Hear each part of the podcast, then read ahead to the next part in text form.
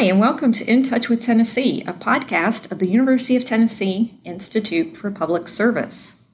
Today's guest is Angie Carrier, Municipal Management and Finance Program Manager for our Municipal Technical Advisory Service, or MTAS. Welcome, Angie. Thank you for having me. So, tell us a little bit about your role at MTAS.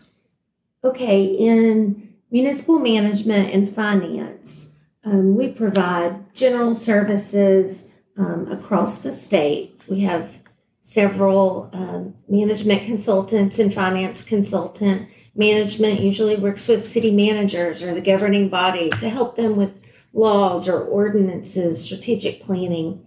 Finance is pretty obvious. It's budgeting and purchasing and end of the year details and, and audit. Um, so we provide those services um, to all our municipalities across the state. So let's talk about successful connections. What is this program about? Well, first, I'd like to say what what happened to bring it to light. Great. Okay. Um, the comptroller's office, the director of the local government finance office, Betsy Knotts, came up with the idea of this program, and she wanted to involve MTAS and CTAS um, to implement it and, and help plan this event. So, what she had, her vision for this was to bring counties and cities and utility districts or, or utility providers together and look at what we have in common and learn from each other and build relationships one with the state and the comptroller's office because all three of those entities have a relationship with the comptroller comptroller's office. And then also to look at what we all have as cities, counties, and utilities, what we have in common rather than what we have as far as what makes us different because sometimes we compete for funds and, and, and we we have different perspectives when it comes to serving our customers and she wanted to create this platform where we could all talk about what we have in common and learn from each other about those things we have in common and just build better relationships across the state. So I think that's a, a great program and I am I feel grateful to be involved with it because I think that it's going to do great things for our, state and, and bring these entities closer together rather than farther apart. Great. Okay. Well, let me ask how do utility districts figure into this? You mentioned that they are involved as well. Well, the comptroller's office also audits utility districts and, and utility providers. So those entities also work within our city limits or within our county boundaries. And they're also run by a governing body and they may not be elected, they may be appointed, but they're still a governing body and they still have the same type of employee and skill sets and decision making abilities. So, comptroller's office wanted to bring them in as well. And we've even discussed at some point of bringing in school districts or, or that sort of thing because we have those types of things in common. If, if you look at it, um, our first session was about what keeps you up at night. And one of those items was um, succession planning and retention of employees. And all of those entities have that issue right now. So um, that's a common thread. And so bringing all of these entities together, I think, is, a good thing. Great. So, um, have you all met so far? You've you've mentioned, you know, in our first session. We started meeting in January of this year, and um, the planning committee involved myself as a representative of MTAS, and then CTAS is involved, and the, there's um, a few people from the comptroller's office, and we had initially thought, well, we'll have roundtable discussions and have an in-person meeting. And we thought, well, how are we going to get everyone across the state to drive and be involved? And that's when the brainstorming happened, and we decided to have a hybrid event. um, in January, we, we met and we come up with the topic of what keeps you up at night. And so we do an in person meeting in at Polk Avenue in Nashville. And then we do the, the hybrid event. So it's a Zoom um, situation too, where everyone can log in and see the panelists and, and see everything. So we had our first kickoff meeting in February. And that was the topic of what keeps you up at night. And um, all of these things came out of that. That was a great initial meeting. And there were mayors from across the state and utility district directors as our panelists. And then following that event, we did a survey statewide and asked everyone that participated and those that even didn't that same question so we could come up with the topics for the rest of the year. So we've decided to do this quarterly. We just had one this month earlier with the succession planning and retention, and there was a lot of participation there, and that was great. Um, we meet again in June to plan our October event. Our next event is October 7th, and we've decided this format has been very successful, and we're going to continue with it and do these quarterly sessions and base that on what we've heard from the people across the state of what they want to learn about and talk about.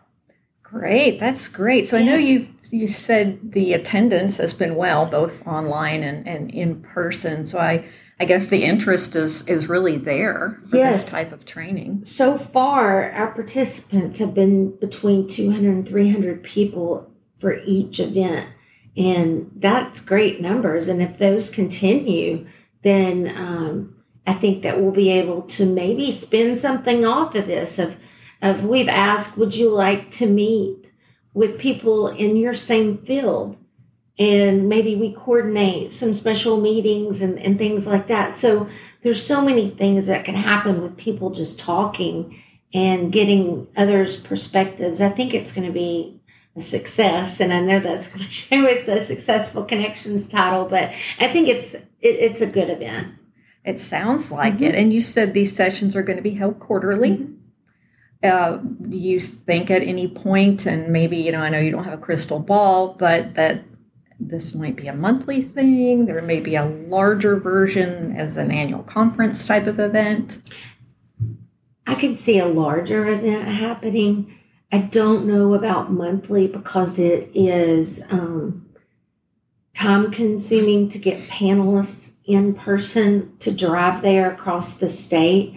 I think quarterly is a better, um, it's just a better solution right now because the panelists need to be in person. Right. And um, we're bringing people from West Tennessee, Upper East Tennessee, and Nashville area to this event and it lasts about an hour and a half. And what's great about it too, and I think why we get a lot of participation in that is that they get CPE credits um, for finance uh, credits for um, their certification. So I think that this is going to remain quarterly, but I can see an annual event in the future.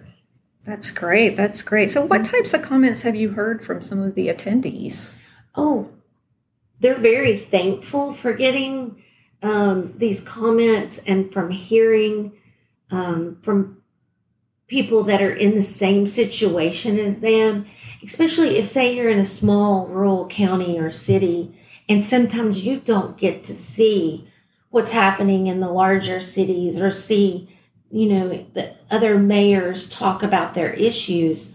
I think that it, it's saying, okay, we're all in this together and I'm not alone and I'm seeing these same things. And here's how they're handling it. Oh, I haven't tried that. So, especially in those rural communities where, you know, you have that option of seeing someone online and listening to someone with those same problems, it makes you feel better. and, and so, I mean, and we all know this as human beings. So, I think that it's great to bring in some some of that emotional connection but it's also good to bring in specialists that can give people some advice on how to approach certain situations especially with HR and knowing what the trends are and what employees are doing. And it's good for some mayors and, and city managers to hear the HR specialist point of view and say, hey, to keep employees now, you have to be flexible. And those sorts of little tidbits that maybe like, well, we don't have to do that. Well, if you're going to retain and keep your good employees, you're going to have to do certain things. And I just think that everyone appreciates that and appreciates hearing that knowledge that they can get, you know, with a quick click on a button and listen to that online. And so I think that it's a success because people appreciate that Who are some of your Yeah. expert speakers that you've brought in to talk about these issues? Mayor Jacobs was on our panel for the first first session. Um, Mayor Jill McKenzie.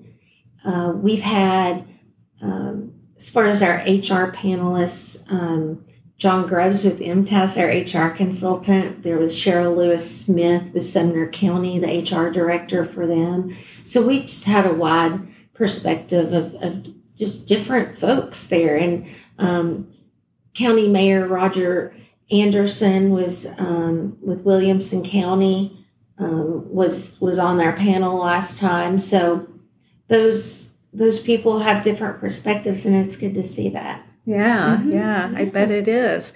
Well, is there anything else that you'd like to discuss about successful connections today?